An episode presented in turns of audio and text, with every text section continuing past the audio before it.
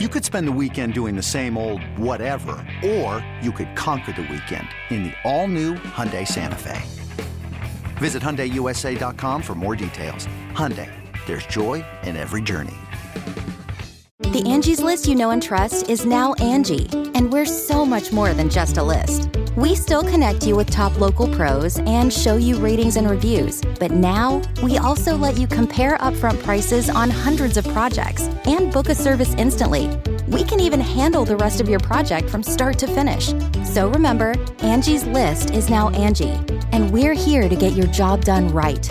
Get started at Angie.com. That's A N G I, or download the app today.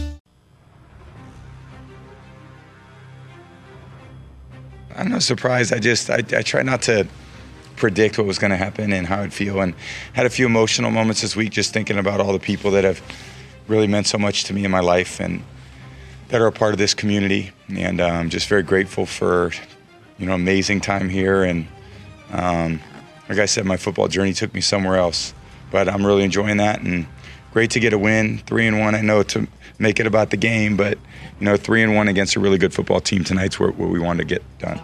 You're listening to BetQL Daily, presented by FanDuel Sportsbook, with Joe Ostrowski, Joe Gilio, and Aaron Hawksworth from BetQL.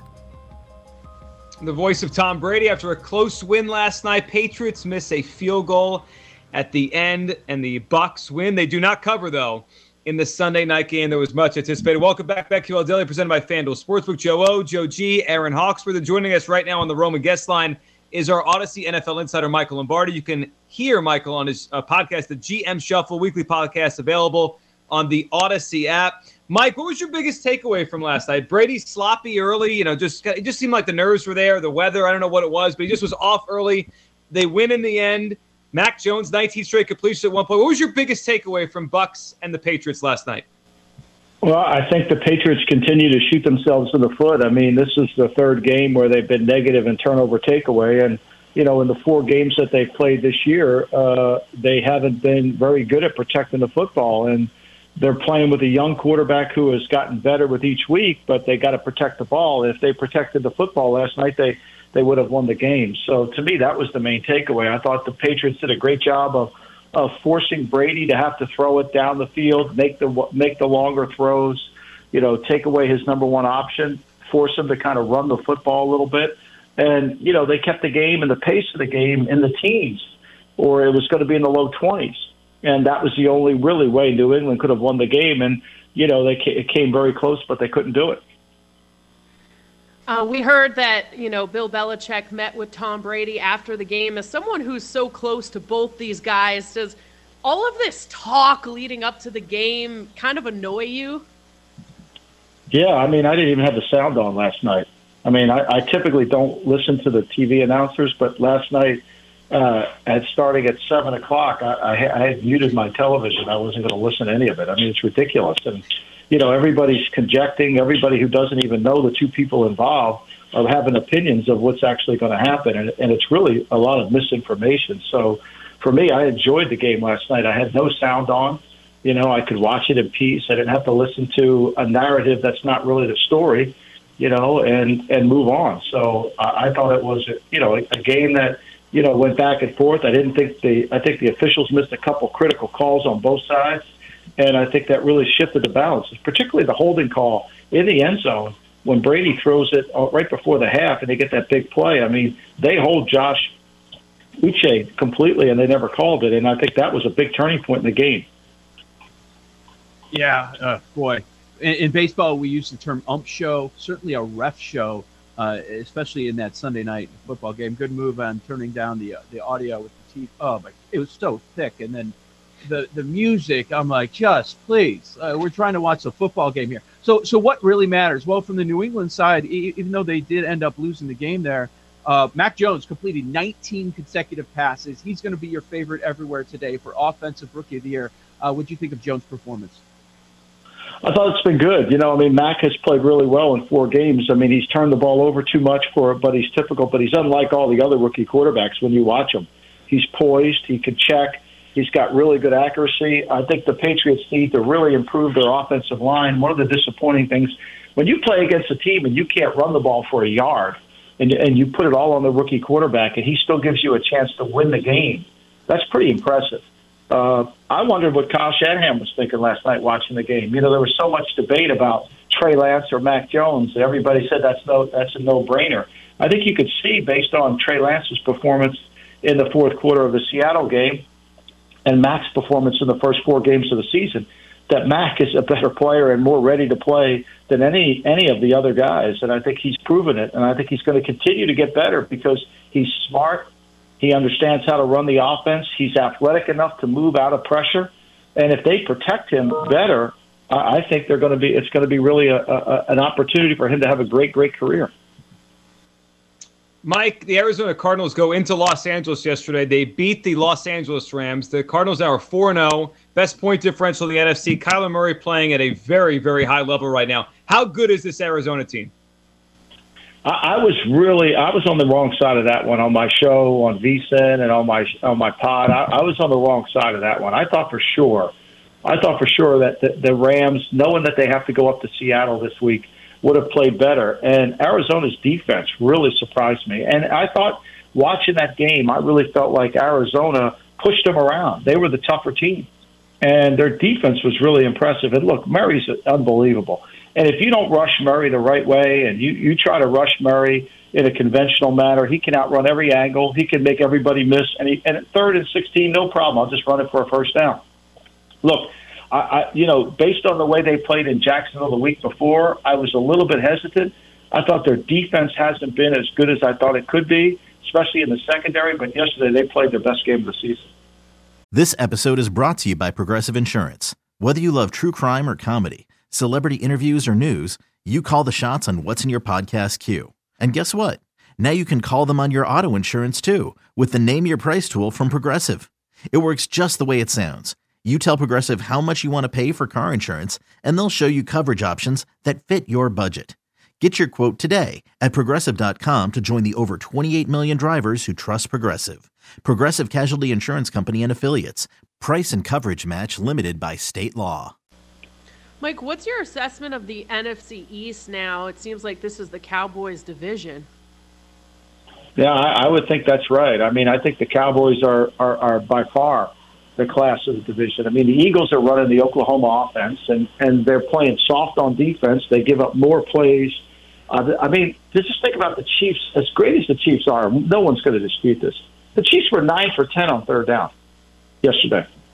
Nine for ten on third down. How do you even do that? Ninety percent third down conversions, and the only one they didn't convert, Mahomes threw an interception. So uh, you know, I, the Eagles are disappointing. I think Washington's really not a good team. I, they, it took everything in their power to beat a bad Atlanta team. And the Giants had a nice win. I, I, I thought they would play the Saints really well. I, I was on the side of taking the points there.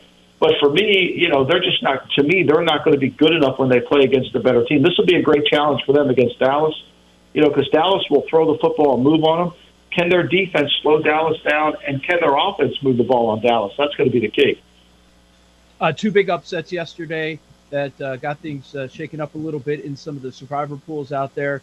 Giants take down the Saints in overtime. Jets over the Titans in overtime. Uh, your, thoughts on those games, and especially the quarterback play of the winners there with uh, Daniel Jones and Zach Wilson. Well, I mean, look, I, I, I thought that the Titans were just. I mean, everybody that line was moving on Sunday morning rapidly. It opened up at seven it went all the way down, I think, to five and a half. Because when you look at the Titans, they didn't have two of their best players on offense, Julio Jones and AJ Brown. Defensively, they were undermanned. And even though the Jets have only scored 20 points in the first three games, they scored 27 yesterday in over in overtime. I mean, the Jets had only scored three points in the first half all year, but you knew seven points was a lot of points in a game where the Titans were going to be challenged offensively, particularly with their offensive line. And the one strength that Jets, Jets do have is their defensive front. They're athletic, they can run, they play, and they did a really good job yesterday. So I, I thought that to me, you know, that was a side to be on where the Jets yesterday. And the same thing with the Giants. I mean, this is the best game Daniel Jones has ever played. Threw for 400 yards. He was able to make throws, especially leading them back when they were down 21 to 10 in the fourth quarter. And the Saints blow a fourth quarter lead at home.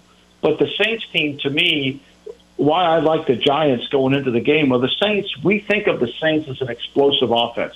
We think of the Saints as with Drew Brees and with Alvin. Alvin Kamara hadn't been the same Alvin Kamara all year. He was better yesterday, but they're not explosive on offense. They made the big play to start the second half, but for the most part, they were going to struggle to score 20 points. And I thought it was a good call on the Giants because the Giants could at least stayed with them. I thought the game would have been a 2013, 2014 game. It ended up being the Giants were able to come and win it in overtime. Mike, I don't think uh, this, the outcome of the Seahawks Niners game was particularly surprising. It was a three point game, Russell Wilson getting points. I thought Seattle had a ch- chance to win, but it's what happened in the game that really is now the story, which is Trey Lance in, Garoppolo out and hurt. What did you make of Trey Lance uh, and his time in there, and, and you look look forward to what you think and expect from him moving forward? Well, I think what, what Kyle Shanahan said was absolutely correct. He, he looked like a, a rookie quarterback playing in his first game. I mean, you know, I know he had 117 quarterback rating, but if you really break his game down, he threw one pass for 76 yards against broken coverage. The, the coverage was dropped. That De- Deebo Samuel has a 76 yard. You know, the other eight completions he has has are basically, you know, they they total 81 yards in 17 attempts. I mean, he struggled to make throws. He threw the ball too hard. He had a hard time processing. Third and five, Kyle Shanahan calls a jet sweep. I think that tells you a lot about what he thinks about his quarterback. Now, in fairness to Trey Lance, he didn't have all week to practice. He didn't take any of the reps. They're going to have to get him ready to go. But I think he's a long way away from being an NFL starting quarterback this season. It's going to take him some time. And against teams that run multiple fronts, run different looks, it's going to cause him some serious problems because he's right now a single wing quarterback and I think that's going to be a, a, a, big challenge. And I think anybody who thought that it was, you know, it was a competition between him and Garoppolo, I think you saw yesterday that there really was no competition.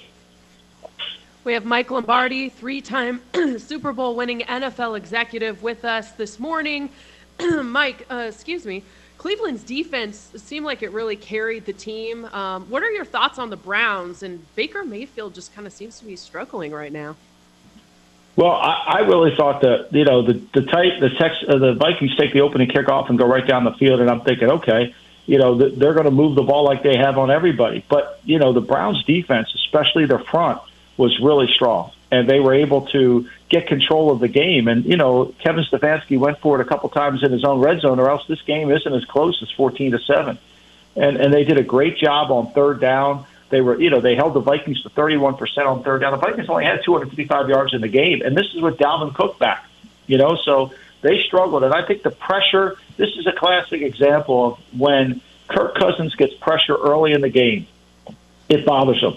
And the Vikings put pressure on Baker. Baker was, you know, this is what I've said all along about Baker. The scheme helps Baker. Baker doesn't make the scheme better. The scheme makes Baker better. Baker needs to be bootlegs, drop out, and when you take that away from him, make him be a drop back passer and force him to stay in the pocket and make tight window throws, it's not quite as good. But I thought the Browns were sensational yesterday. 23 carries, 65 yards. They played defensively. They hold the Vikings to 2.8 a carry, you know, and they shut down the running game and they put pressure on Cousins. And anytime you make Cousins play faster, like Green Bay has done in the past, it doesn't matter where you play them, they struggle. Mike, let's do an early. Go ahead, Joe. Uh, Michael, uh, Matt Nagy was able to keep his state secret over the week, not revealing the play caller. But uh, if you had two working eyeballs, it was clear that Bill Lazor was calling the plays on the Bears' first drive of the game. And uh, Matt Nagy admitted that afterwards. Uh, but something else that he said all week was Dalton's my guy. He's my guy. If healthy, Dalton's our starting quarterback. Uh, if healthy, do you think Dalton is going to start against Vegas? And uh, just your thoughts on a Bill Lazor offense versus a Nagy one. You know, I, I think I think that you know, look, the, the the Lions are one of the worst defenses in football. They're slow, they can't cover, they can't rush. They have the trifecta: slow, can't rush, and can't cover. And so when you you can move the ball on them, I mean, you watch that game closely. The Lions really had opportunities to be in that game, and and unfortunately they turned the ball over, or the or the Bears forced them into turnovers in the red zone. But I mean, look, that this is kind of the way the Bears have to play: get a lot of completions, make a few big plays, and run the football. That's their formula. They got to hang on to their defense. The strength of their team is their defense. Mike, let's look ahead here. Next Sunday night, the Bills in Kansas City against the Chiefs. The Bills coming off of two, I mean, significant wins at home, blowouts over Washington and, and Houston. What's your read on that game? And are the Bills right now the best team in the AFC? Well, I mean, they're the most complete team by far. In my power rankings, they're the number one team in the league. I think that they, you know, they've done a great job of, of, of coming off the opening game, losing uh, to Pittsburgh. You know, I think Josh Allen is back to playing the way Josh Allen typically has played. He certainly has been become more accurate since week one of the season, and their defense has been very opportunistic and turning the ball over. So, you know, I mean, Davis Mills struggling with the weather and the ball and all that that was an opportunity for the for the Bills to get healthy, and they did. I mean, this will be a huge challenge going to the Kansas City. But look, let's make no mistake about it. Kansas City defensively is bad. I mean, Kansas City can't stop anybody. They're going to have to outscore people, and we've seen it so far all year. They couldn't outscore the Chargers because Mahomes ultimately made two key mistakes in that game, or else the Chargers w- or don't win that game. So, I mean, if Buffalo protects the football and they move the ball like every other team has moved against Kansas City. This is going to be a hell of a shootout on Saturday, Sunday night. Really quick, Mike, before we got to go, any bets you like tonight on Monday Night Football? You know, I, I kind of laid off this one. I, I had this in my power rankings. I kind of felt like this was right at the right number. Uh, I lean towards the Chargers only because I think that, that Herbert and the skill players of the Chargers will really attack the Gus Bradley defense. I don't think the the Raiders are are very are, are as good as they've appeared on defense. Particularly, they haven't played a quarterback yet, so I think this will be an opportunity. But I, I lean that way. Great stuff. Mike Lombardi. That was Audacy NFL Insider Michael Lombardi on the Roman guest line. Get a free online evaluation and ongoing care for ED, all from the comfort and privacy of your home. Go to getroman.com slash BetQL now to get $15 off your first month. That's getroman.com slash BetQL. We appreciate Mike hopping on there. Yes, we'll start looking forward to Monday Night Football. We'll look back at some of the big storylines from yesterday as well. And Cody Decker will join us, talk some Raiders and Chargers and MLB coming up in about 20 minutes. This is BetQL Daily presented by FanDuel Sportsbook right here on the BetQL Network.